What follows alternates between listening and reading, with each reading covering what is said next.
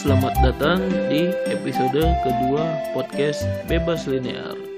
Pada episode kali ini, saya Rizky sebagai pemandu podcast ini akan menceritakan tentang apa saja apa saja sih yang dipelajari oleh matematikawan pada umumnya. Dan juga kita akan berbagi tentang serba-serbi kuliah di jurusan matematika terutama di eh, matematika ITB. Ah, pada podcast sebelumnya saya menjelaskan saya saya menyebutkan tentang salah satu matkul yang mengubah paradigma saya tentang matematika yang tadinya saya pikir hanya tentang menghafal rumus atau menghafal dalil dan menghitung menjadi lebih luas dari itu. Ternyata matematika adalah sebuah cara berpikir sistematis itu.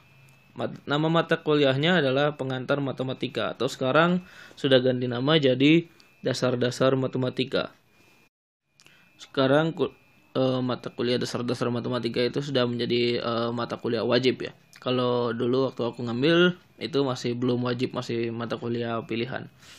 Nah, hmm, di mata kuliah tersebut uh, yang di salah satu yang diajari adalah uh, kita diajari gimana caranya membaca teks-teks matematika gitu kayak membaca kalau misalnya kayak kalian pernah baca buku atau baca paper matematika gitu kalian akan kayak mungkin menemukan istilah-istilah seperti teorema atau definisi atau aksioma gitu. Nah di mata kuliah itu kita juga diajari gimana cara membaca bukti-bukti yang ditunjukkan oleh teks-teks matematika tersebut dan juga bagaimana cara membaca suatu kalimat pernyataan atau membaca teorema gitu. Nah, selain itu kayak kita juga diajarkan gimana caranya menulis menuliskan bukti dengan runtut dengan alur alur pemikiran yang logis gitu. Kayak kalau misalkan kita ingin membuktikan sesuatu dari A B C jangan ada yang bolong jangan bolong di D gitu misal misalkan kita ingin membuktikan dari A sampai Z gitu A B C D E jangan jangan kita tiba-tiba langsung A B C langsung ke E gitu. Harus lewat D dulu gitu. Ibaratnya seperti itu. Nah dan e, bekal yang menurut saya penting untuk kalau misalkan anda tertarik ingin menjadi matematikawan gitu bekal yang menurut saya penting adalah pemahaman tentang logika gitu. Uh, pemahaman tentang logika yakni kayak logika matematika yang diajarkan di SMA gitu. Seperti ketika kita punya pernyataan atau permis gitu. Nah pernyataan atau permis itu adalah kalimat-kalimat yang bernilai benar atau salah, tapi tidak bernilai keduanya gitu. Tidak mungkin bernilai sekaligus benar atau sekaligus benar sekaligus salah gitu. Nah, misalkan kayak kita punya pernyataan uh, P dan Q gitu. Pernyataan P dan pernyataan Q gitu. Maka kayak kedua pernyataan tersebut bisa dibentuk menjadi sebuah uh, premis gitu dengan misalkan P dan Q gitu yang ber, bernilai benar kalau keduanya bernilai benar gitu. P atau Q bernilai salah jika keduanya bernilai salah gitu. Itu kan kayak yang tab tabel kebenaran yang dipelajari di SMA gitu. Atau ada lagi yang mungkin jarang atau nggak mungkin nggak terlalu dibahas di SMA gitu atau kayak atau eksklusif itu atau atau eksklusif yakni uh, P atau Q dan itu bernilai benar jika hanya salah satunya aja yang benar. Kalau misalnya keduanya benar, maka itu pernyataan tersebut bernilai salah gitu. Contohnya misalkan saya lahir di Jakarta atau di Bandung gitu. Kalau misalkan saya lahir di Jakarta, kalau nggak di Bandung, maka pernyataan itu benar. Tapi kalau misal, tapi kan tidak mungkin saya lahir di Jakarta sekaligus lahir di Bandung gitu. Nah, selain itu ada pernyat bentuk premis yang sering sangat sering dipakai di uh, matematika gitu kayak uh, yakni yang jika bentuknya jika P maka Q. Nah, yang bentuknya jika P maka Q ini bisa biasa disebut implikasi dan bernilai salah jika P-nya benar dan Q-nya salah. Ah. Nah, untuk membuktikan jika P maka Q, maka kita harus mengasumsikan P-nya benar dulu. Baru kita akan membuktikan Q-nya benar gitu. Sebagai contoh, kalau misalkan saya bikin pernyataan jika hari ini hujan maka saya akan membawa payung gitu. Lalu kalau misalkan ternyata saya ternyata hari ini hujan dan saya tidak bawa payung maka saya bisa dibilang uh, sebagai pembohong gitu. Tetapi kalau misalkan ternyata hari sangat terik gitu, saya ingin membawa payung supaya tidak kepanasan gitu, maka saya tidak akan bisa dikatakan pembohong gitu, karena saya karena saya tidak peduli kalau misalkan hari trik saya bebas bawa apa saja gitu. Jadi kayak di intinya kita harus membuktikan kita harus mengasumsikan pernyataan jika P-nya itu benar. Nah, selain itu ada juga jika dan hanya jika itu. Jika dan hanya jika bernilai bernilai benar jika keduanya mempunyai nilai kebenaran yang sama gitu. Nah, ketika kita punya pernyataan kita juga bisa memperoleh negasinya atau ingkarannya gitu. Jadi kayak itu kan sudah dipelajari di uh, logika matematika SMA ya. seperti kayak contohnya tadi jika hari ini hujan maka aku membawa payung ya ingkarannya adalah hari ini hujan dan aku tidak membawa payung gitu yang kayak kalau misalnya ternyata yang terjadi adalah ingkarannya maka pernyataan tersebut salah dan aku bisa dan saya bisa di, dikatakan sebagai pembohong gitu. Nah, nah pernyataan yang bernilai jika P maka Q ini juga harus diperhatikan konteksnya gitu jangan sampai kita kayak menyimpulkan dua hal yang sebenarnya pada konteksnya bisa dikatakan berbeda gitu. Sebagai contoh, uh, jika saya lapar maka saya makan gitu. Ya, itu pernyataan pertama. Yang kedua, jika saya makan maka saya kenyang. Dan kalau kita pakai kesimpulan yang berupa silogisme gitu, kita akan mendapatkan jika saya makan maka jika saya lapar maka saya kenyang gitu. Itu kan akan sangat aneh gitu. Karena ada konteks waktu di dua pernyataan tersebut yang itu menuntut kita untuk melakukannya secara step to step jadi kayak step by step kayak kita lapar dulu lalu makan lalu kita kenyang gitu nah logika matematika juga dibutuhkan tidak hanya oleh matematikawan ya. Itu juga dibutuhkan oleh katakanlah programmer. Programmer juga akan membutuhkan logika matematika. Dan juga di antaranya adalah lawyer atau pengacara gitu.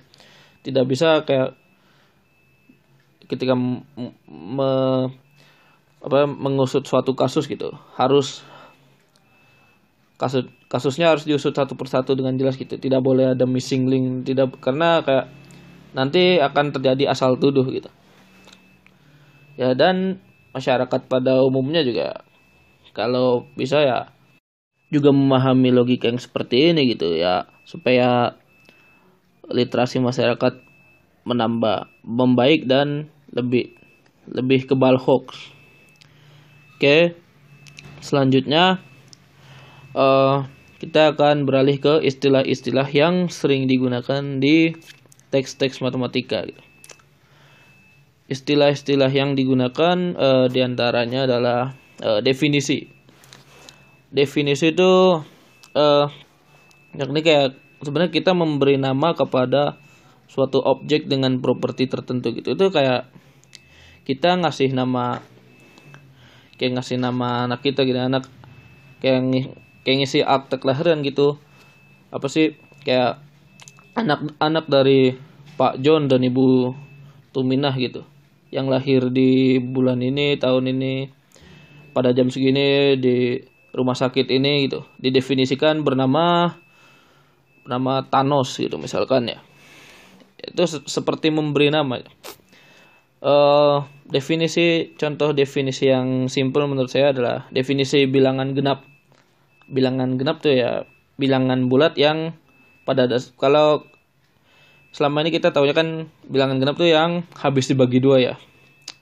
Uh, definisi persisnya adalah uh, definisi persisnya bilangan genap itu bilangan bulat bilangan bulat ya bilangan yang bukan pecahan gitu bukan bukan irasional gitu.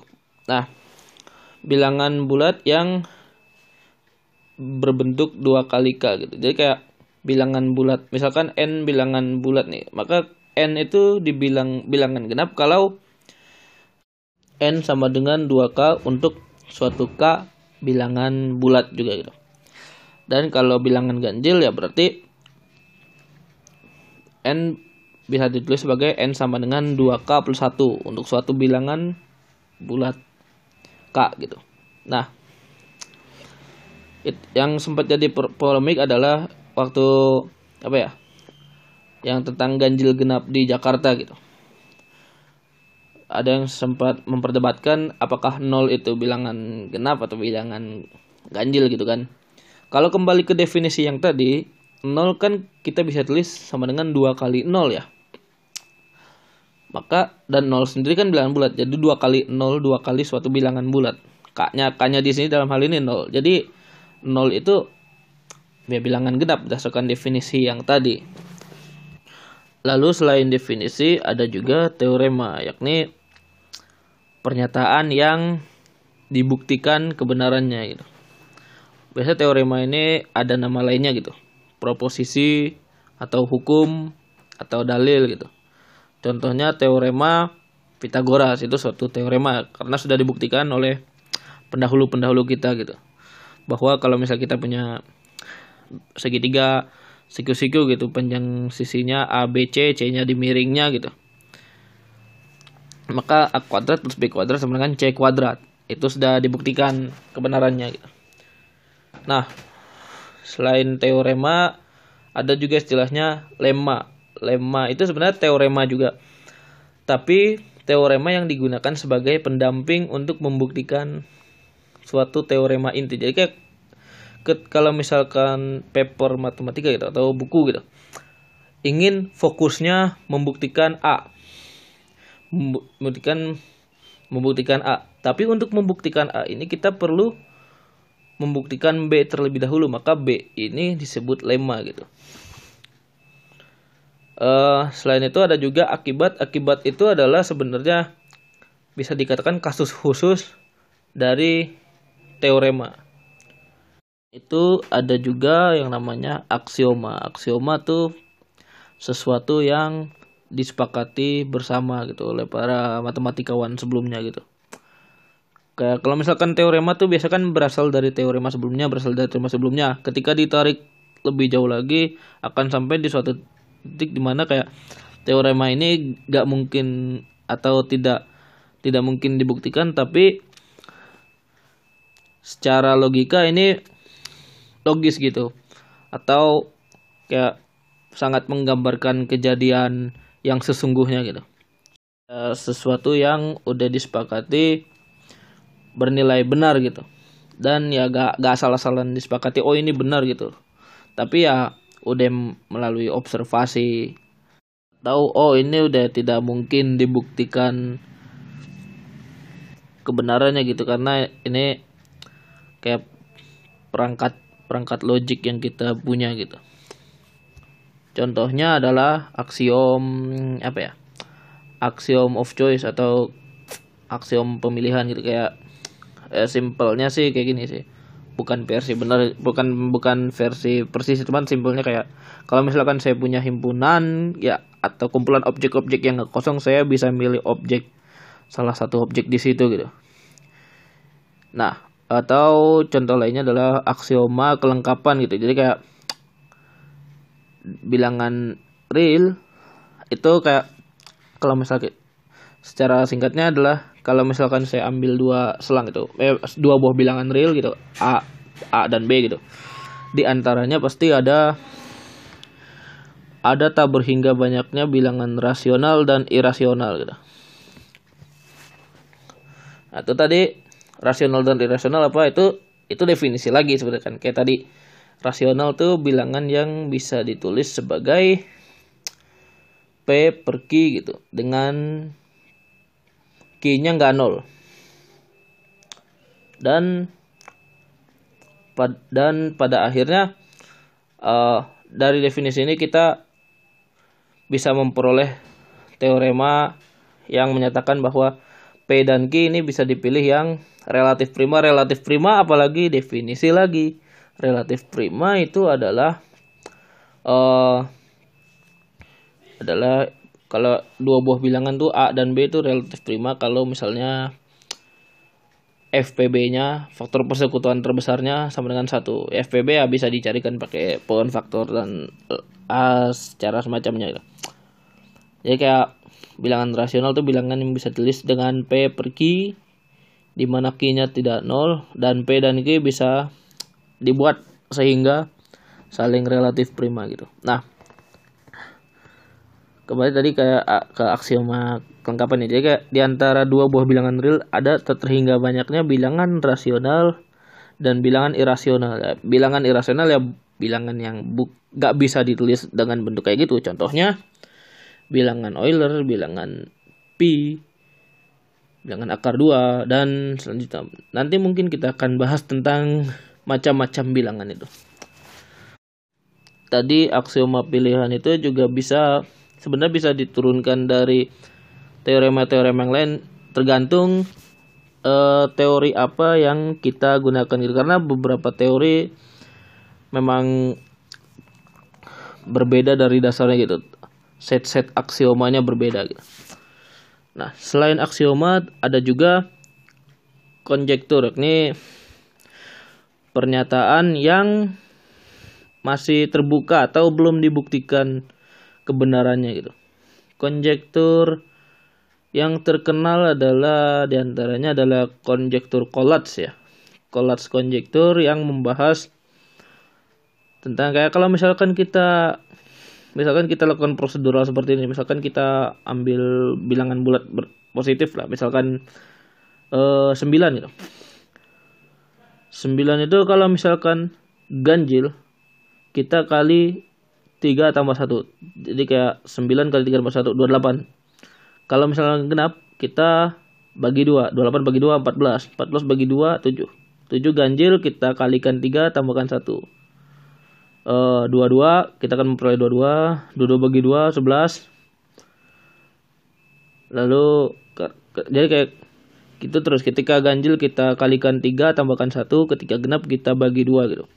Dan konjekturnya mengatakan bahwa kalau misalkan kita lakukan itu terus menerus maka akan mencapai satu gitu. Dan itu sampai sekarang ya. Belum dibuktikan kebenarannya gitu selain itu ada juga apa ya one million problem gitu. Kalian cari aja tuh konjektur-konjektur yang oh salah satunya ada yang dibuktikan sih.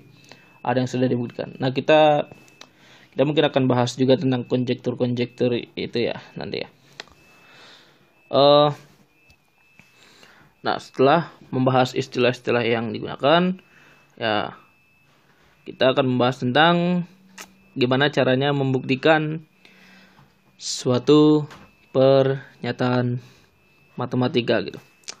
Dan ini biasa selain selain hitung-hitungan ini juga biasa pembuktian juga biasa salah satu apa sih yang biasa diujiankan di uh, jurusan matematika gitu. Jadi ujiannya kadang ada yang masih hitung-hitungan juga sih seperti kalau misalkan statistika itu masih ada. Tapi uh, kebanyakan di antaranya tentang pembuktian-pembuktian itu tadi pembuktian teorema atau membuktikan pernyataan gitu. Nah, gimana caranya kita membuktikan suatu pernyataan matematika gitu? Ada beberapa teknik untuk menyelesaikan atau membuktikan suatu pernyataan. Uh, Pernyataan bisa dibuktikan dengan cara salah satunya adalah pertama bukti langsung. Yakni kita membuktikan dari premis yang diberikan gitu. Misalkan kalau saya punya pernyataan gini, e, jika n ganjil maka n kuadrat ganjil gitu. Nah, kalau yang seperti ini kita harus mengasumsikan n ganjil terlebih dahulu karena kita akan mengasumsikan pernyataan jika p-nya benar gitu. N ganjil tuh berarti apa? n-nya sama dengan 2k kan ya. n sama dengan 2k plus 1 maksudnya sama dengan 2K plus 1 untuk suatu K gitu. Lalu kita akan memper gimana caranya untuk membuktikan n kuadrat ganjil? Nah, kita tinjau n kuadratnya. n kuadratnya adalah 4k kuadrat plus 4k plus 1. Kalau kita punya n-nya sama dengan 2k plus 1 kan ya. Nah, kita bisa tulis 4k kuadrat plus 4k itu kan kelipatan 2 ya. Dua kali sesuatu kan. Dua kali sesuatu kan. Kalau kita udah tahu k-nya bulat gitu ya dua kali sesuatu gitu dua kali tepatnya dua kali dua k kuadrat plus dua k gitu nah bilangan yang dua k kuadrat plus dua k ini bilangan bulat juga jadi kita memperoleh kesimpulan bahwa n kuadratnya ganjil selain itu bukti dengan kontradiksi yakni menganggap premisnya tidak tepat gitu kalau kita punya jika sebagai contoh kita ingin membuktikan jika n kuadrat ganjil maka n ganjil gitu. Kalau tadi kan jika n n ganjil maka n kuadratnya ganjil. Kalau ini kita balik. Jika n kuadrat ganjil maka n ganjil gitu. Nah, yang kita buktikan adalah kalau misalkan saya punya n kuadrat ganjil tapi n-nya genap gitu. Kalau n-nya genap berarti apa kita punya? Kita memperoleh informasi tambahan gitu. n-nya genap. Berarti n sama dengan 2k gitu. Lalu n kuadrat sama dengan 4k kuadrat. n kuadrat 4 sama dengan 4k kuadrat. Artinya kan 2 kali 2k kuadrat kan. Artinya n kuadratnya akan genap. Loh tadi katanya n kuadratnya ganjil. Itu kita akan memperoleh n kuadratnya ganjil dan genap sekaligus. Maka kita akan memper itu yang kita sebut kontradiksi gitu. Karena kalau misal kita bicara bilangan bulat ya kita ya itu sudah dibuktikan ya uh, sudah maksudnya sudah bisa dibuktikan bahwa ya kalau misal kita punya bilangan bilangan bulat ya kalau gak ganjil genap gitu. Dan ya kita tadi punya n kuadrat ganjil tapi n kuadrat juga genap karena n-nya genap gitu kan. Jadi terjadi kontradiksi. Jadi kayak kalau misalnya kita punya n kuadratnya ganjil maka n-nya harus ganjil gitu. Kalau misalnya kita ingin membuktikan langsung gitu n kuadrat ganjil maka n kuadrat sama dengan 2k plus 1 gitu. Kita akan kesulitan nyari n-nya karena akar itu n n kayak kayak knife-nya ya n sama dengan akar 2k plus 1 ya. Itu kan belum tentu bilangan bulat gitu tapi dengan metode kontradiksi itu kita bisa memperoleh kesimpulan yang diharapkan gitu. Selanjutnya ada juga metode kontraposisi. Kalau kontraposisi itu ya kan ketika kita berhadapkan dengan jika P maka Q, maka kita akan membuktikan jika bukan Q maka bukan P. Sebagai contoh ketika kita misalkan kita ingin membuktikan jika n kuadrat genap maka n genap gitu. Nah, kalau misalkan n kuadrat genap maka n genap kayak tadi kita akan sulit karena karena kita kan sulit membuktikannya secara langsung gitu. Tapi kalau kita misalkan kita balik itu Q-nya kan tadi n genap ya. Kita balik jadi bukan Q, tadi n-nya ganjil. Jika n ganjil maka n kuadrat ganjil. Dan itu sudah dibuktikan di bagian bukti langsung kalau misalkan itu benar. Jadi kita punya jika n kuadrat genap, maka n genap itu bernilai benar. Nah,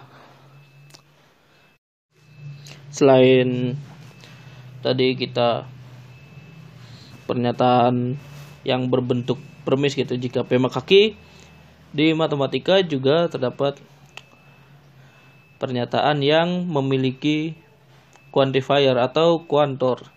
Nah, kenapa? Karena kayak pernyataan itu bisa berlaku umum, bisa juga berlaku khusus gitu untuk eh, bilangan-bilangan tertentu atau untuk situasi-situasi tertentu gitu. Maka kita perlu untuk memperjelas untuk apa gitu untuk memperjelas lingkup yang diberikan ya kita membutuhkan quantifier atau kuantor gitu.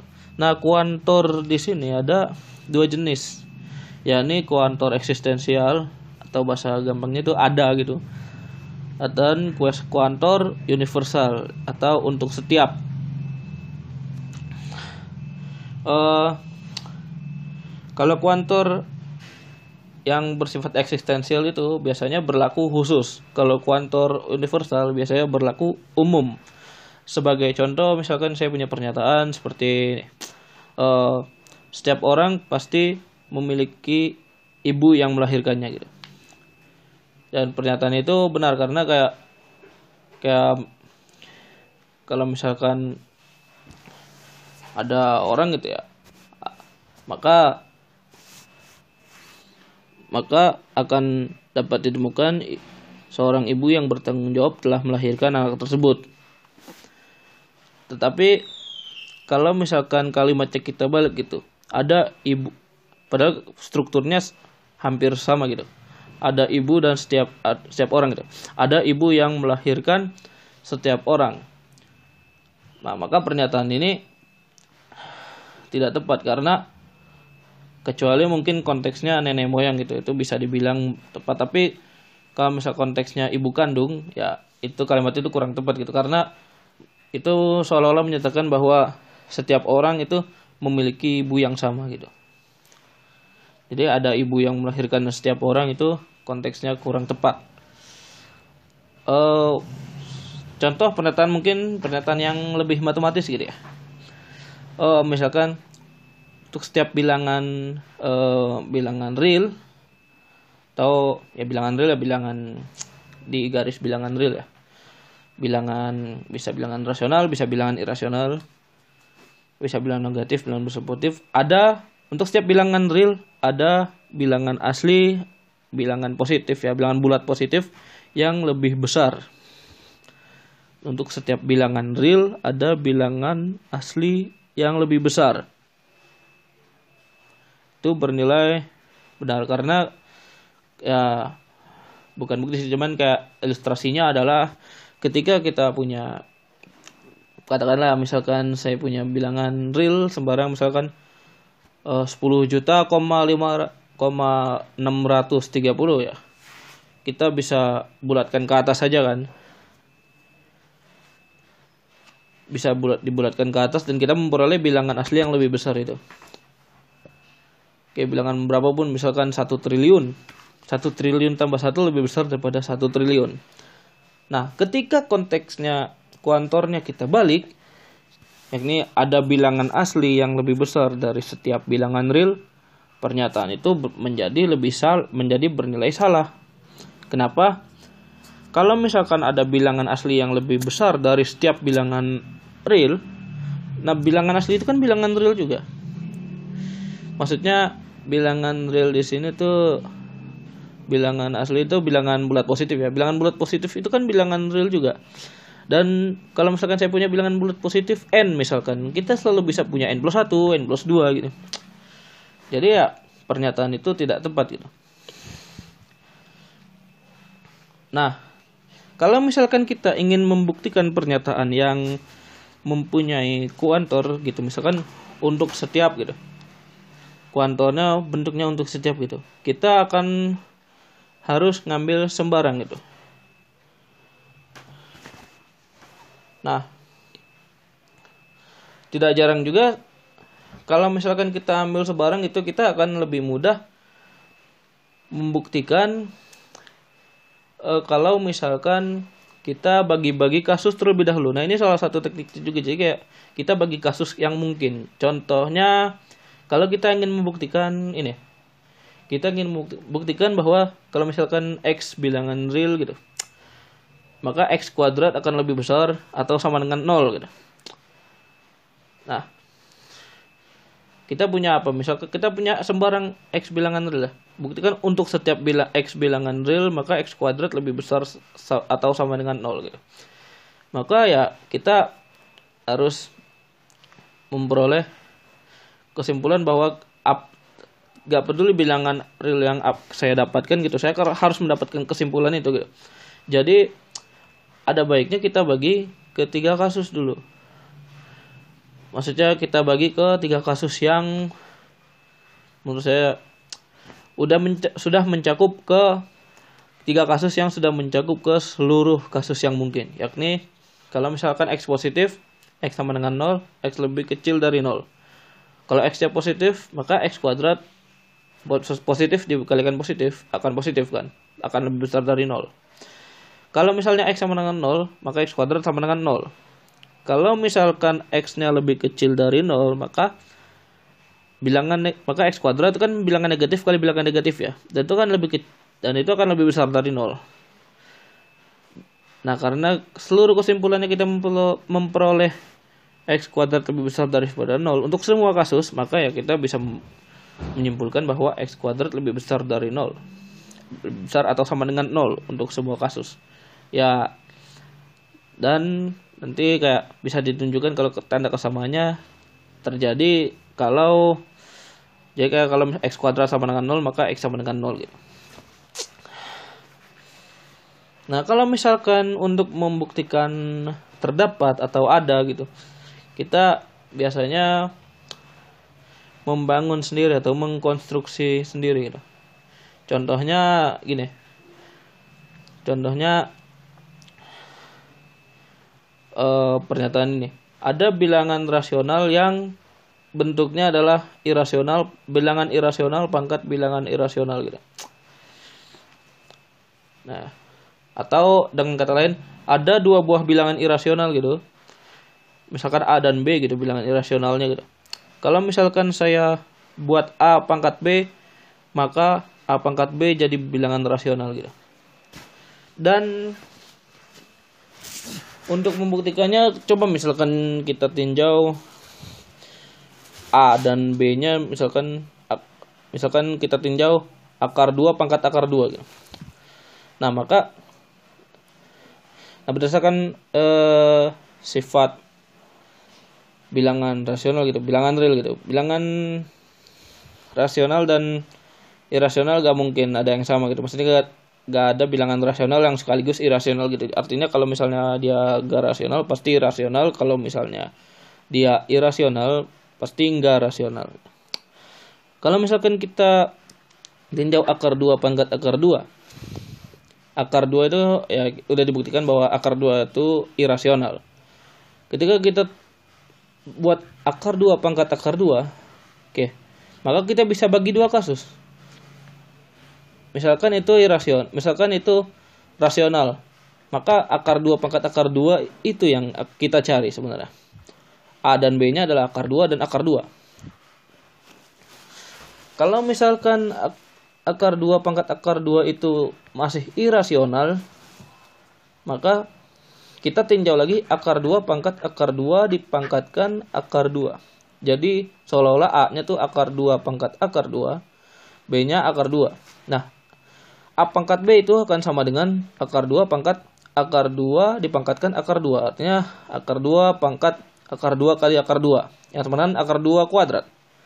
Sama dengan 2. Dan kita dapat itu bilangan rasional. Sebabnya kita bisa memperoleh A entah A dan B-nya akar 2 dan akar 2 atau akar 2 pangkat akar 2 dan akar 2. Kita tidak tahu A dan B yang mana yang memenuhi tapi kita tahu pasti ada dua buah pasang dua pasang bilangan irasional yang sifatnya seperti yang sifatnya seperti itu. Ini kalau kita pangkatkan A pangkat B, kita akan memperoleh bilangan rasional. Jadi bahkan kita tidak tahu objeknya yang mana tapi kita tahu keberadaan objek yang seperti itu. Nah, terakhir untuk seri untuk seri lagi untuk bagian dari pengantar matematika ini eh, saya akan menjelaskan sedikit tentang induksi yakni kalau misalkan kalian memperoleh pernyataan dalam yang berlaku untuk setiap bilangan bulat gitu atau setidaknya untuk bilangan bulat yang lebih besar dari suatu bilangan bulat. Masalah untuk bilangan bulat yang lebih besar dari n tertentu gitu uh, tool yang bisa digunakan adalah uh, induksi matematika. Jadi kayak kita membuktikan dulu di nilai awalnya gitu. Atau bisa kita sebut basis step dan kita akan membuktikan kalau misalkan saya punya pernyataan ini benar untuk K gitu. Saya kalau kita pernyataan ini saya masukkan angkanya K gitu benar, maka pernyataan ini kalau saya masukkan angkanya K plus 1 juga harus benar. Itu disebut juga sebagai induction step atau langkah induksi. Sebagai contoh, itu adalah misalkan saya ingin membuktikan 2 pangkat N lebih besar daripada N kuadrat. Oke, mungkin ini apparently gak bakalan benar untuk semua N bilangan asli gitu ya atau bilangan bulat positif ya. Kita lihat dulu. Kalau misalnya dua, pangkat satu kalau n nya satu dua lebih besar dari satu benar. N nya dua dua kuadrat akan sama dengan dua kuadrat juga. N nya tiga pernyataannya salah. Karena dua pangkat tiga kan 8 n tiga pangkat dua sembilan ya. Kalau n nya empat kedua nilainya akan sama masih salah. Kalau misalnya 5 nanti dua pangkat n itu 2 pangkat 5 32 ya. Akan le jauh lebih besar daripada 5 akan lebih gak jauh sih akan lebih besar dari 5 kuadrat atau 25 dan kalau misalkan n nya makin besar maka 2 pangkat n ini akan menjauhi n kuadrat. Kalau dicoba terus n nya 6 n nya 7 gitu. Jadi kayak biasanya ini itu yang kalau misal kita cari dulu polanya terus kita lakukan induksi gitu. Kita rumuskan gitu apakah benar untuk setiap ini berlaku gitu uh, ke contohnya kalau misalkan tadi basis stepnya kita mulai dari 5 dulu ya, karena karena sepertinya 5 ini kayak di mana semua di mana pernyataan 2n lebih besar daripada n kuadrat ini berlaku benar untuk 5 dan seterusnya gitu ya. Ketika n 5 benar, dan lalu kita misalkan kalau misalkan k-nya tuh bilangan yang lebih besar dari 5 ya? Lebih besar atau sama dengan 5 terus saya misalkan 2k lebih besar daripada k kuadrat. Artinya pernyataan 2 2n lebih besar daripada n kuadrat kita masukkan k gitu ya. Itu benar gitu. Kalau misalkan 2 pangkat k lebih besar daripada k kuadrat maka kita akan memperoleh 2 maka kita ingin membuktikan 2 pangkat K plus 1 lebih besar daripada K plus 1 dikuadratkan. Tapi 2 pangkat K plus 1 sama dengan 2 kali 2 pangkat K. Dan tadi kita punya 2 pangkat K lebih besar daripada K kuadrat. Jadi 2 kali 2 pangkat K lebih besar daripada 2 kalinya K kuadrat. Nah, K kuadrat tam 2 kali K kuadrat itu kan K kuadrat tambah K kuadrat ya. Nah, karena kita punya K-nya lebih besar sama dengan 5 ya. Akibatnya kita akan punya K kuadrat lebih besar daripada lebih besar atau sama dengan ya. Lebih besar atau sama dengan 5 kali K. Kan tadi K-nya lebih besar sama dengan 5 ya. Jadi kita kalikan K kedua ruas gitu. K kuadrat lebih besar sama dengan 5 kali K dan ini lebih besar daripada 3K kan? 3K itu kan sama dengan 2K plus K ya.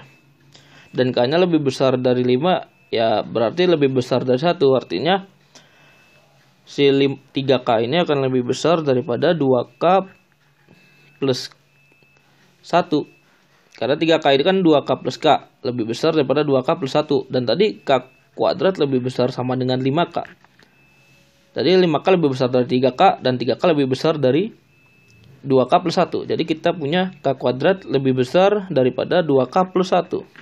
Akibatnya 2 kali K kuadrat lebih besar daripada K kuadrat tambah 2K plus 1. Tadi ingat kan 2K kuadrat itu sama dengan K kuadrat tambah K kuadrat. Nah K kuadrat yang satunya kan lebih besar daripada 2K plus 1. Jadi 2K kuadrat, 2 kali K kuadrat lebih besar daripada K kuadrat plus 2K plus 1.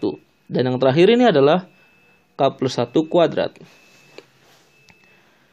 Jadi kita udah membuktikan 2 pangkat K plus 1 lebih besar daripada K plus 1 kuadrat. Dan kita memperoleh kesimpulan bahwa eh, langkah induksi kita berhasil dan kita memperoleh kesimpulan bahwa 2 pangkat N lebih besar daripada N kuadrat untuk N-nya yang lebih besar atau sama dengan 5. Nah, rumus-rumus induksi seperti ini biasanya digunakan untuk yang membuktikan uh, membuktikan apa ya sesuatu yang kita udah bukan polanya gitu misalkan yang lumayan terkenal kalau misalkan satu tambah dua tambah tiga tambah bla bla bla tambah n gitu ya itu kan akan sama dengan n kali n plus satu per dua gitu ya. Itu bisa dibuktikan dengan induksi juga gitu. Ya atau satu kuadrat plus dua kuadrat sampai n plus terus sampai plus n kuadrat itu kan nanti kalau nggak salah ya rumusnya n terus n plus 1 terus 2n plus 1 n kali n plus 1 kali 2n plus 1 per 6 kalau nggak salah itu. Ya kalian bisa dicoba sendiri lah di, di rumah untuk iseng-iseng atau untuk latihan gitu nah jadi induksi ini seperti domino ya. Domino tegak gitu yang dijejerin berbaris gitu.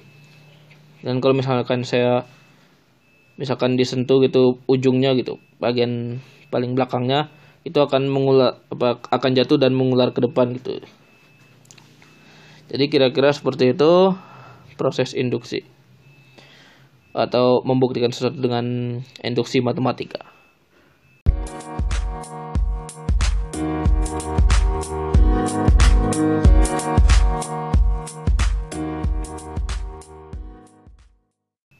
Selanjutnya uh, saya ingin mendiskusikan tentang uh, kemampuan apa yang harus dimiliki atau harus diasah oleh orang-orang yang ingin uh, melanjutkan studi di bidang matematika gitu. Dan saya akan memanggil partner saya yang kemarin. Ya sini. Sebenarnya kalau misalnya ada adik-adik SMA gini misalnya kalau dengar mungkin, ya target kita umum sih cuman kalau misalkan ada adik-adik SMA kita dengar nih uh, gimana apa yang harus kita punya kalau misalnya kita pengen, pengen kuliah di matematika gitu oke kalau menurut gua kalau mau kuliah di matematika yang dia sebelumnya udah dibilang bukan cuma berhitung karena matematika lebih dari sekedar berhitung.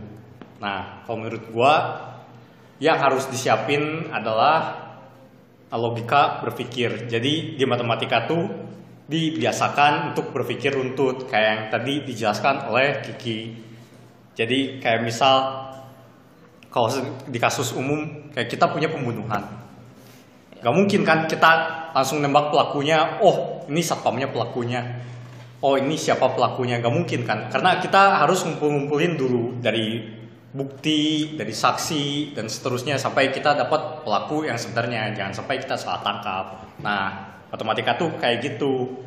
Kayak kita harus berpikirnya runtut dari apa yang dipunya sampai nanti hasil yang diinginkan.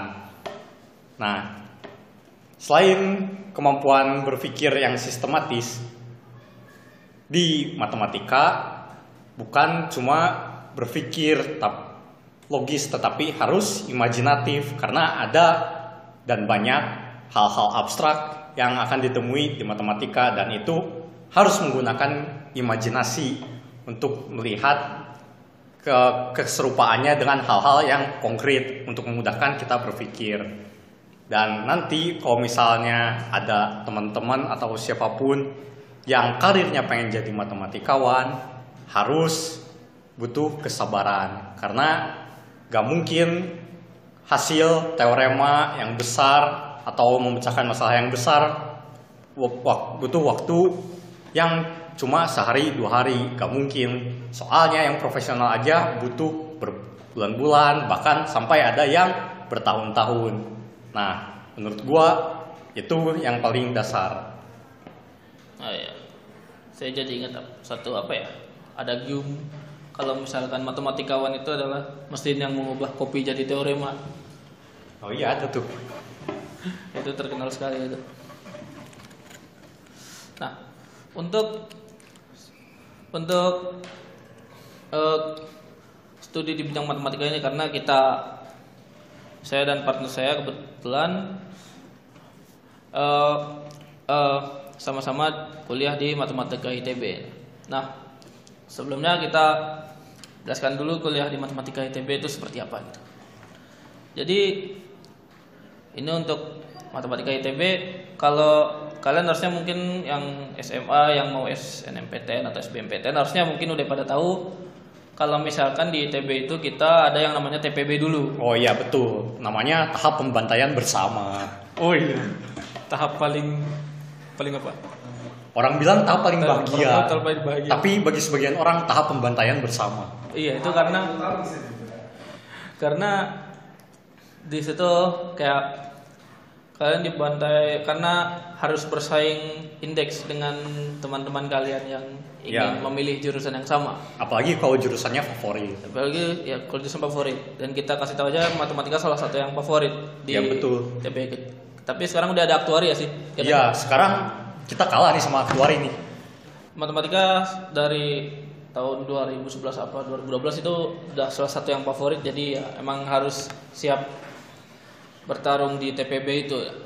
Nah, setelah kalian masuk, nah kalian ya akan ngambil mata, mata kuliah wajib dan pilihan.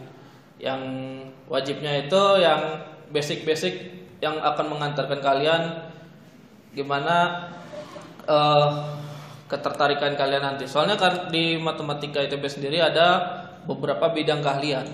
Ada lima, yakni eh, analisis, eh, keahlian aljabar, eh, kombinatorik, apa mm, industri dan keuangan, serta statistik. Kita mulai dari mana dulu nih? Dari aljabar dulu ya. Boleh. Oke, jadi kalau di aljabar kita aljabar ini mem- membahas sesuatu yang sifatnya lebih ke struktur.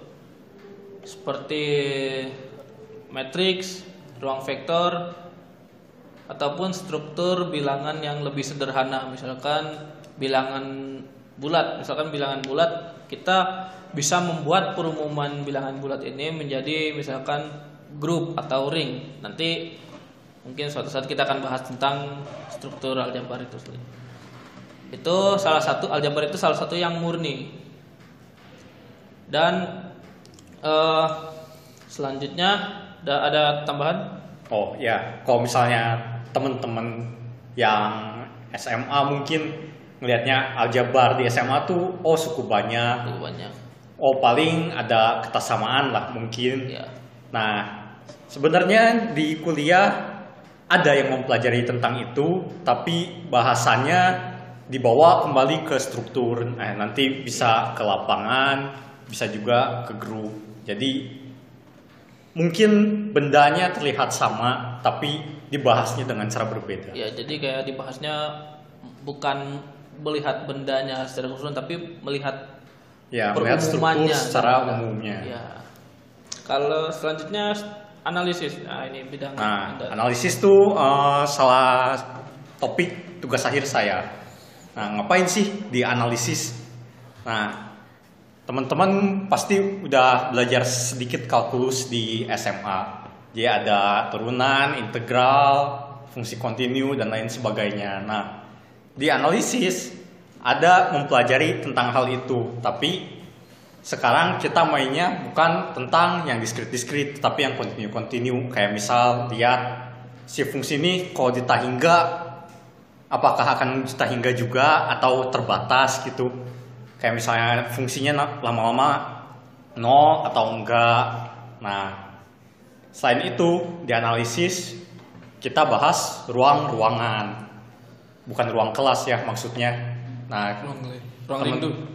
apalagi ruang rindu. Nah, teman-teman bisa cari ruang fungsi kayak di ruang fungsi itu tuh kayak fungsinya terbatas atau enggak. Nah, kita kumpulin nih misal yang terbatas dikumpulin semua di satu tempat. Nah, itu namanya ruang fungsi terbatas. dan yang lainnya. Nah, yang lebih umumnya lagi biasanya kita bahas tentang persamaan-persamaan yang ada di fisika. Nah, jadi secara khusus analisis ini lebih banyak berhubungannya dengan masalah-masalah di fisika. Nah, kenapa sih kalau di ITB namanya analisis dan geometri? Karena ada cara menyelesaikan masalah analisis dengan melihatnya sebagai objek di geometri ataupun sebaliknya membahas objek geometri dengan memakai analisis. Nah, selanjutnya mungkin uh, kelompok keahlian industri dan keuangan ya nih. Kiki ini kelompok keahliannya industri, dan, keuangan. Nah, ngapain aja sih di industri dan keuangan tuh? Jangan-jangan main saham doang lagi. Oh enggak, gak main saham. Oh enggak ya? Ini apa? Uh, main QNet. Oh, main QNet. Siap. QNet. Orang umum. Oh, siap, siap. Kalau enggak ini jutaan orang tidak menyadari bahwa Oh iya, benar.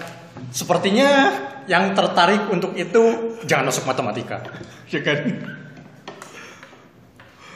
Main ini aja main drummer. Main drummer. Oh iya. Ya, ya. jadi ngapain?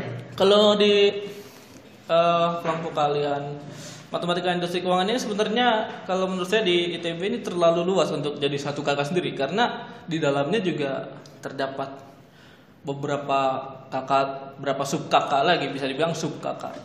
Jadi ya matematika industri dan keuangan sebenarnya kalau orang awam secara orang awamnya bilangnya terapan. Padahal kalau misalkan terapan kita bisa main ke aljabar kadang ada terapannya juga gitu tahu apa, apalagi ke kombinatorik kadang ada terapannya juga. Kalau yang oh, matematika industri dan keuangan ya lebih ke kita ada sub kakaknya lagi. Jadi ada bio biomatematika kalau di ITB ada biomatematika ada uh, apa optimasi ada uh, keuangan. Nah itu tadi yang main saham itu. Sama uh, fluida. Jadi kalau kalau biomatematika itu kita ya ini saya yang saya sedang geluti saat ini biomatematika itu kita me, me, meng, membahas tentang model-model matematika dan kaitannya dengan biologi. Misalkan biologi misalkan penyebaran suatu penyakit. Atau yang lagi rame nih sekarang coronavirus nih. Kita bisa bikin modelnya akan nyebar ke mana aja gitu. Contoh seperti itu. Kalau optimasi lebih ke gimana caranya mendapatkan hasil maksimal dengan effort minimal. Misalkan eh, pesawat terbang misalkan yang paling umum di sini bahas pesawat terbang. Bagaimana kan pesawat terbang kita butuh tempat butuh tempat butuh landasan butuh waktu waktu apa namanya waktu tunggu gitu. Bagaimana cara supaya semua pesawat yang kita punya itu kebagian tempat, kebagian waktu tunggu, tapi dengan memanfaatkan space dan memanfaatkan waktu yang sesedikit mungkin. Kalau tentang keuangan yaitu umumnya keuangan saham, tentang keuangan syariah juga ada di sini. Ya, uh, seperti itu dan yang satu lagi fluida tentang benda fluida seperti hidrodinamik atau misalkan masalah banjir. Masalah banjir itu juga dibahas di fluida yang terkait dengan benda benda yang fluid. Oke. Selanjutnya adalah kakak uh, kombinatorika oh ya kombinatorika ini masih seperti uh, industri dan keuangan masih bisa dibagi lagi. Nah, tapi secara umum di ITB ini bahasnya tentang graf. Mungkin teman-teman belum tahu apa itu graf, bisa dicari di Google, tapi biasanya graf itu bilangin tentang titik sama garis. Jadi ya, titik yang dihubungkan oleh garis. Titik yang dihubungkan oleh garis. Gimana keterhubungannya? Apakah semuanya terhubung? Ada yang tidak terhubung? Terhubung berapa banyak? Dan ini pun seperti yang dibilang banyak sekali aplikasinya. Kayak contohnya kita Bisa punya optimasi juga, optimasi, optimasi juga ya. Kayak iya. misalnya kita punya uh, saluran minyak di bawah laut. Ya. Nah, kita kan harus mikir dong gimana biar satu saluran gak bentrok sama saluran yang lain. Terus si pipa-pipanya terhubungannya ke mana aja. Nah, itu bisa pakai graf. Nah, tapi selain graf, di ITB ada yang lain juga. Nah, tapi teman-teman sepertinya belum tahu tentang bahasanya kayak seperti matriks Hadamard atau tentang kategori. Nah, itu buat teman-teman yang tertarik bisa dicari aja di internet. Nah, kira-kira itulah bahasan di kelompok kalian kombinatorika. Ada tentang ini teori bilangan juga nggak? Nah, sayangnya buat teman-teman yang SMA-nya mungkin suka teori bilangan di Indonesia ini belum ada yang ahli di teori bilangan. Nah, Oh. mungkin kalau misalnya mata kuliahnya ada, tapi tentang dosen yang menyelami Risetnya teori bilangan itu. itu sendiri di Indonesia ini belum ada. Oke. Oke. Nah, terakhir untuk kelompok kalian statistika, Statistika. Statistika ya tentang bagaimana cara mengumpulkan data, bagaimana cara mengolah data tersebut, ya tentang bagaimana mengumpulkan dan mengolah data sehingga kita bisa menginterpretasikan hasil data ini gitu. Kayak sebenarnya kalau kita lihat masyarakat ini sebenarnya terbagi atas banyak data kan. Ada data misalkan data di masyarakat ada atau data misalkan yang paling simpel data di suatu satu kelas aja satu kelas satu ruang kelas kuliah atau kelas sekolah itu ada banyak data di situ data uang jajan sehari data eh, apa data berapa eh, misalkan nilai ulangan fisika gitu berapa oh seram sekali ngomongin Ya. ulangan ya. kan itu data juga kan Ya benar, Berapa- kayak berapa banyak yang masuk dalam sebulan, iya berapa banyak yang alfa dalam berapa sebulan. yang bolos ya. Ya, itu, itu di statistika ini kita bahas bagaimana cara mengumpulkan data dan menginterpretasikannya ke, ke biasanya yang ke perusahaan seperti itu ke, ke perusahaan kita ingin menginterpretasikan seperti ini. Nah, Nah, selain statistika yang eh itu kan statistika yang kita bahasanya bisa dibilang yang bersifat terapannya ya. Ada juga statistika yang sifatnya lebih ke analisisnya. Ada kan ya?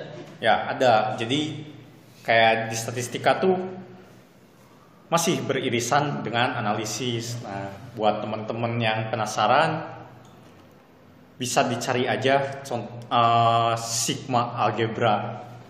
Aljabar sigma. Nah, aljabar sigma kalau bahasa Indonesianya. Nah, tadi juga teman-teman udah dengar kalau di nah, statistika tuh bahas interpretasi data. Nah, selain interpretasi data, nanti setelah dikasih tahu ke perusahaan, kita juga harus menjelaskan nih, kayak misal kita punya data penjualan. Nah, sebulan ke depan atau setahun ke depan, kira-kira tren penjualannya masih sama atau berubah dari data-data yang udah kita lihat.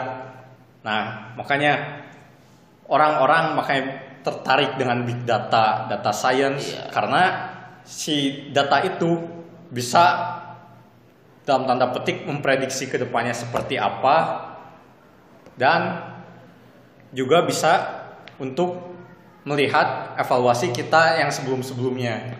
Ya. Nah, secara khusus untuk di ITB sendiri ya, sebelum ada jurusan aktuaria, aktuaria itu masuk kelompok keahlian statistika. Nah, jadi aktuaria itu ngomongnya tentang biasanya tentang eh, premi asuransi dan sebagainya. Jadi kita hitung nih eh, asuransi sekian untuk jangka berapa lama. Kayak biasanya ini peluang orang ini meninggal sebelum tenggat waktunya berapa gitu. Ya, itu. Yang kayak gitu-gitu. Terus kalau misalnya kalau ada kecelakaan, kira-kira kerugiannya sebesar apa sih biar asuransi menggantinya segimana? Ya. Nah, selanjutnya ketika ngomongin kuliah mungkin kita bahas juga tentang tugas akhirnya misal. Tugas akhir di matematika ITB itu seperti apa gitu bayangannya.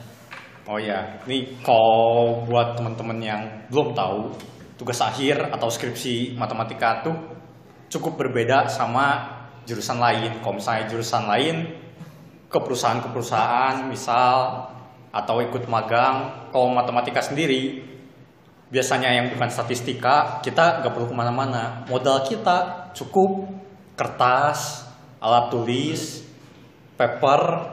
Paper itu maksudnya jurnal-jurnal, jurnal otak jelas, dan diskusi sama dosen.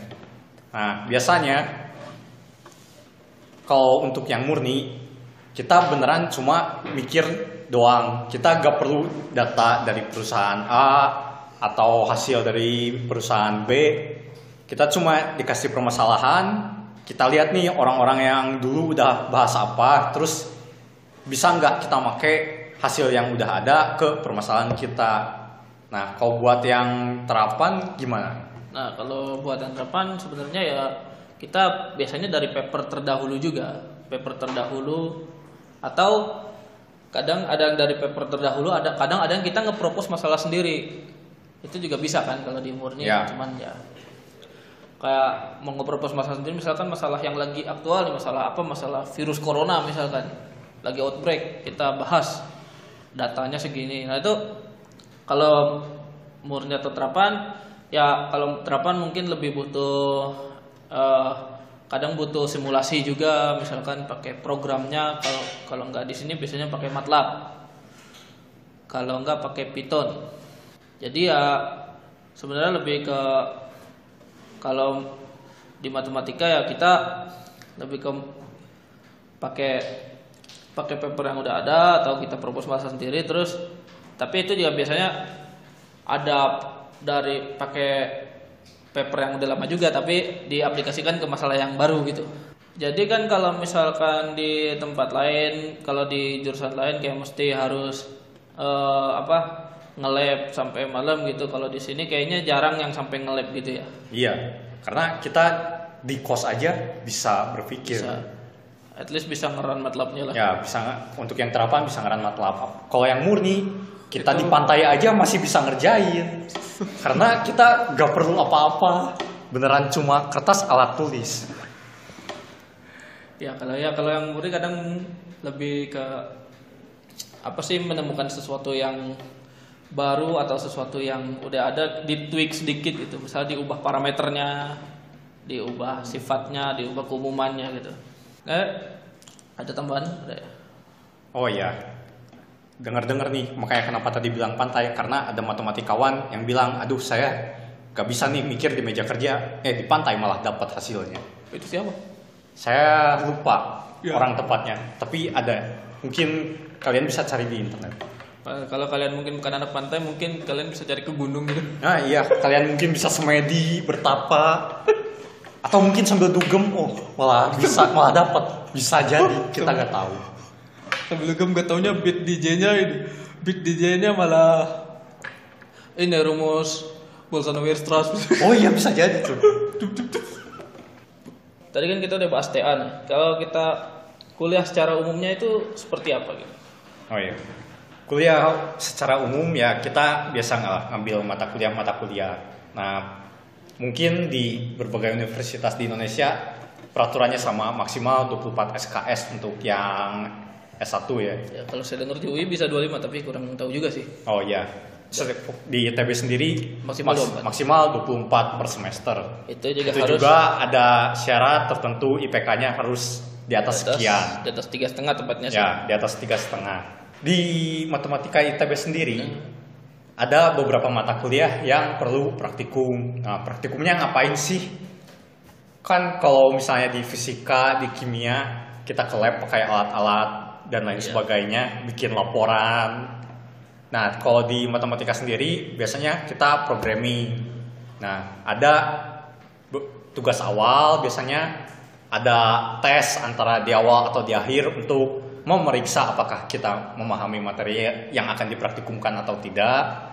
Nah, lalu kita mulai praktikum dan praktikumnya pun biasanya ada modulnya. Jadi ada praktikum yang kita boleh buka modul, ada praktikum yang kita harus mempelajari modulnya sebelum praktikum. Nah, praktikumnya cuma dua jam dan beneran programming aja. Nanti diberikan permasalahan harus programming apa. Nah, kita bikin programnya. Nah, yang biasanya jadi masalah di praktikum matematika ini kalau programnya error atau gak jalan. Nah, kita harus ngecek lagi nih errornya di mana, harus dibenerinnya di mana. Nah, biasanya itu yang makan waktu, tapi makan waktunya gak lama, makanya praktikumnya cuma dua jam. Nah, selain praktikum, ada juga mata kuliah yang menyediakan tutorial. Jadi selain di kelas bahas materi bersama dosen, kita ada tutorial. Tutorial ini biasanya bahas soal-soal yang nanti uh, kakak tutornya ini menyediakan soal atau bisa juga kalau misalnya kita ada yang mengganjal pertanyaan ditanyakan yeah. juga di tutorial. Nah, tutorial ini yang membawakannya biasanya S2 atau S3 dosen muda gitu. Atau dosen muda ya. Namanya sendiri asisten akademik kalau di ITB itu biasanya matkul-matkul yang susah gitu ya? Nah biasanya yang ada tutorial itu mata kuliah-mata kuliah yang ditakutkan oleh para mahasiswa. Atau yang biasanya yang presentasi kelulusannya lebih sedikit daripada yang lainnya? Nah betul. Nah untungnya di matematika ITB ada namanya UP oh, emang ada? Yang mana aja? Nah jadi beberapa mata kuliah ini ada UP jadi kalau misalnya yang tadi mata kuliah mata kuliah yang susah yang aduh lulusnya nih dikit gitu orangnya. Mungkin setengah ang angkatan nih bisa gak yang lulus. bisa gak lulus. Nah ada UP nah UP ini kayak remedial kalau misalnya di SMA SMP atau SD jadi kita ujian lagi nanti indeksnya berubah dari yang gak lulus bisa jadi lulus tergantung nilainya dan biasanya indeks maksimalnya itu C tapi okay. kalau dosennya baik bisa B. juga sampai maksimal B, B atau BC. Nah, ya. Sekarang kita mungkin kita bahas struktur kurikulum di ITB kali ya. Oh iya, boleh. Struktur kurikulum di ITB kalau sekarang tuh udah berubah soalnya kan ada yang tadi matkul yang saya sebut itu pengantar matematika itu sekarang namanya jadi dasar-dasar matematika dan itu sekarang untuk angkatan sekarang yang sekarang baru masuk itu udah wajib. Kalau dulu pengantar matematika itu pilihan dan partner saya ini gak ngambil ngambil pengantar matematika. Iya, soalnya saya gak bisa ngantar-ngantar matematika, sibuk-sibuk. Iya, kalau di sini mata kuliahnya kebanyakan namanya pengantar ya. Iya, padahal gak harus diantar gitu. Saya juga gak ngerti kenapa pengantar-pengantar. Ya, jadi kayak contohnya nih, uh, untuk tingkat satu, eh tingkat satu, tingkat satu tuh TPB ya. Tingkat satu TPB juga kita udah kenalkan dengan analisis ya, ini kalkulus. Ya. Kalkulus itu kayak analisis, sebenarnya analisis real, tapi versi terapannya. Ya. kita bilang seperti itu. Jadi kayak analisis real, kekonvergenan apa apa itu itu dibahas juga di kalkulus, tapi lebih, versi lebih ringannya. Nah, Soalnya ada yang ada yang pernah bilang juga analisis real lebih susah daripada eh lebih gampang daripada kalkulus itu siapa ya? Wah, saya kurang tahu itu. Itu di internet ada tuh. Kenapa oh. analisis real lebih mudah daripada kalkulus? Ya yang ya, kurang tahu sih. Mungkin preferensi orangnya beda kan ya? Iya. Ya kalau tingkat satu ya tingkat satu tadi ada kalkulus, kalkulus satu, kalkulus dua. Dan nah di tingkat dua kita ada yang wajibnya nih. Yang wajibnya kita ada apa analisis uh, linear analisis aljabar linear elementer. Analisis data. Analisis data. Dan apa simulasi komputasi. Ya simulasi komputasi matematika. Simulasi komputasi matematika itu yang kayak kayak gimana caranya kita pakai MATLAB, gimana caranya kita ngoding. Intinya sebenarnya ya. lebih ke ngodingnya sih, bukan ya. ke kita dikasih dasar-dasar programming, tapi biasanya bahasanya MATLAB aja. Bahasanya di sini pakai MATLAB. Terus kalau analisis data tadi itu statistik. Itu statistik yang kayak kita ngitung mean, kita ngitung variansi gitu. Itu masih masih ada hitung-hitungannya di situ. Ya, kita boleh pakai kalkulator lagi. Ya. Kalau aljabar linear elementer itu sebenarnya matkul prasyarat untuk ngambil aljabar linear. Ya. Itu apa sih aljabar linear tuh ya aljabar tapi kita bentuknya matriks. Ya. Padahal sebenarnya itu kita bisa itu sebenarnya tentang operator linear. Ya. Jadi kayak operator linear itu ya uh, misalkan ya sama dengan ax plus b di situ. Itu itu linear. Nah kalau misalnya versi matriksnya koefisien a-nya itu diganti dengan matriks. kira-kira seperti itu sih Ya, oke. Terus ya tadi ada tambahan yaitu dasar-dasar matematika. dasar matematika itu tadi Nah, itu di kurikulum yang terbaru. Nah, biasanya di matematika ITB satu semester yang wajib cuma 12 SKS. 12 Sisanya kita milih-milih aja nih dari yang tersedia. bisa milih ya Ya bisa milih dari luar luar jurusan, bisa milih bisa milih dari yang dalam Dalam jurusan jurusan. juga. Nah, selanjutnya 31 lagi ada apa lagi ya? Ada kalkulus kuba banyak. Itu sama seperti kalkulus yang ada turunan dari integral hanya saja ada kita bukan bicara di x, y tapi bisa kita bisa bicara di rn. Ya, ya yang lebih sederhana di tiga dimensi gitu, yang x, y, z gitu lah. Ya, selanjutnya ada, Ada pengantar persamaan diferensial. persamaan diferensial. Nah ini nih yang biasa dipakai oleh teman-teman di jurusan teknik Jurusan teknik. karena banyak sekali mencari persoalan, mencari solusinya, tapi persamaannya tuh melibatkan turunan si fungsinya dan si fungsinya sendiri. Ya. Terus ada juga matematika diskrit. Ini sebenarnya kayak kalau yang mau masuk ke kombinatorika itu biasanya ngambil ini dulu. Kayak semacam uh, pendahuluannya lah. Ya, jadi mungkin teman-teman udah belajar kombinatorika di SMA. Nah, matematika diskrit ini ada materi yang sama, cuma kita bahas lebih dalam lagi. Ya. Selanjutnya di tingkat 3, nah ini tingkat 3 kita boleh kayak ada yang wajibnya di antaranya adalah? Pengantar analisis pengantar real. analisis real, pengantar analisis kompleks. Ya. Yang tadi yang ada ada bilangan i, Nah, terus juga ada ada di semester 6 ada pemodelan matematika pemodelan. Nah, kalau di TB ada pemodelan matematika. dan juga ada mata kuliah karir dalam matematika. Nah, ya ada. Nah, untuk semester 5-nya sendiri ada matematika numerik. Nah, Numerik. ini mirip dengan psikomat tapi aplikasinya lebih luas lagi. Ya, biasanya matematika numerik ini untuk itu lebih ke buat yang ngambil uh, matematika terapan biasanya akan sangat mem- memakai hasil-hasil yang di matematika numerik ini. Ya, dan satu lagi yang wajib itu teori Teori peluang. Nah, berbeda dengan analisis data. Analisis data itu banyak ngitung, teori peluang ini lebih sedikit Lebih. menghitungnya. Dan lebih Berkaitan Nah, ini. dengan? Ya ini yang disebut irisan antara analisis sama statistik, Statistik. lebih banyak belajar di teori peluang. Ya. Nah, mulai tingkat 3 juga kita udah harus memilih uh, beberapa mata kuliah yang emang didesain untuk uh, mata kuliah pilihan. Ya, jadi kalau misalnya kita nih misal mau milih kelompok keahlian statistika, nah di tingkat ini tiga ini harus lebih banyak mengambil matkul-matkul statistika karena itu akan menunjang buat skripsi Ya. dan udah mikir-mikir juga nih nanti dosen pembimbingnya mau siapa. Nah, tapi selain selain kalau misalkan kita ingin statistika gitu, selain statistika ya kita juga harus ngambil mata kuliah pilihan itu emang udah didesain supaya kita ngambil seenggaknya satu dari Setiap, setiap kelompok kelompok keahlian. Nah, ini juga di kurikulum baru, di kurikulum sebelumnya ada kelompok keahlian yang tidak mewajibkan Tidak mewajibkan untuk ngambil. mengambil mata kuliahnya.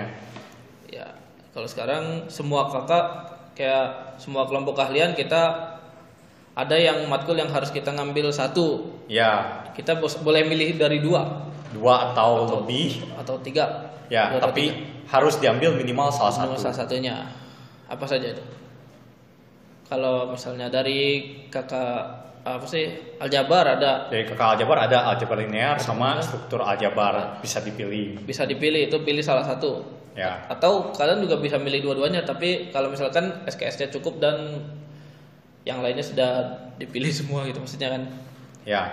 Nah, selanjutnya untuk analisis dan geometri ada geometri dan Dan pengantar geometri diferensial.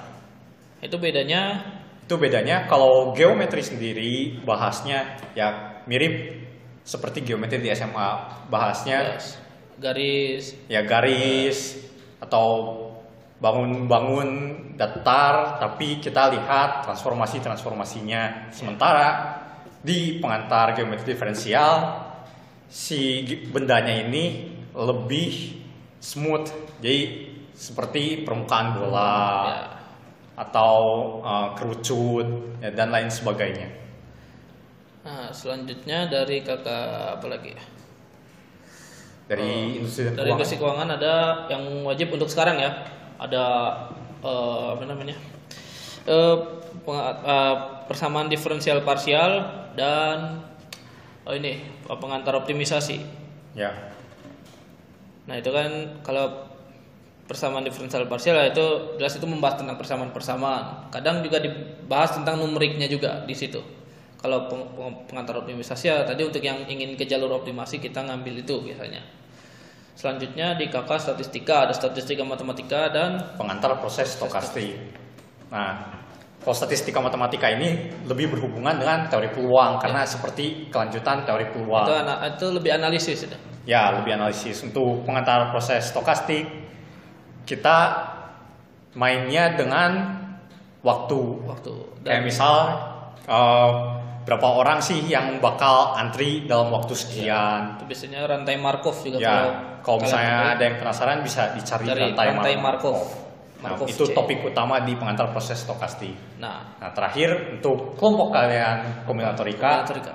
lebih banyak mata kuliah untuk dipilih yaitu apa? pengantar teori graf, teori graf, kriptografi, dan teori dan teori- trading. coding. Nah, itu yang benernya. Tapi kami sering memplesetkan teori kidding. Nah, Nah, kalau kalau pengantar teori graf nah, tadi sudah saya sebut sedikit tentang graf. Nah, untuk kriptografi ini kita bermain seperti pesan-pesanan. Nah, jadi misal saya mau mengirim pesan ke Kiki, tapi saya gak mau yang lain tahu. Nah, kita ubah nih si pesan ini menggunakan sandi menjadi suatu pesan yang sulit dibaca oleh orang lain. Saya kirim ke Kiki.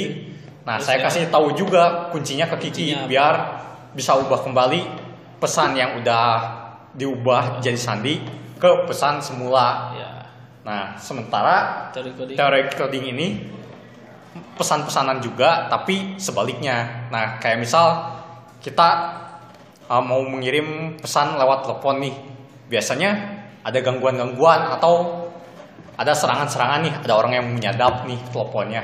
Nah, teori coding ini gimana caranya biar si pesannya tuh utuh disampaikannya. Jadi kalau orang nyerang, orang nyadap tuh si pesan awalnya kan bisa berubah diacak-acak jadi pesan yang aneh-aneh gitu. Ya.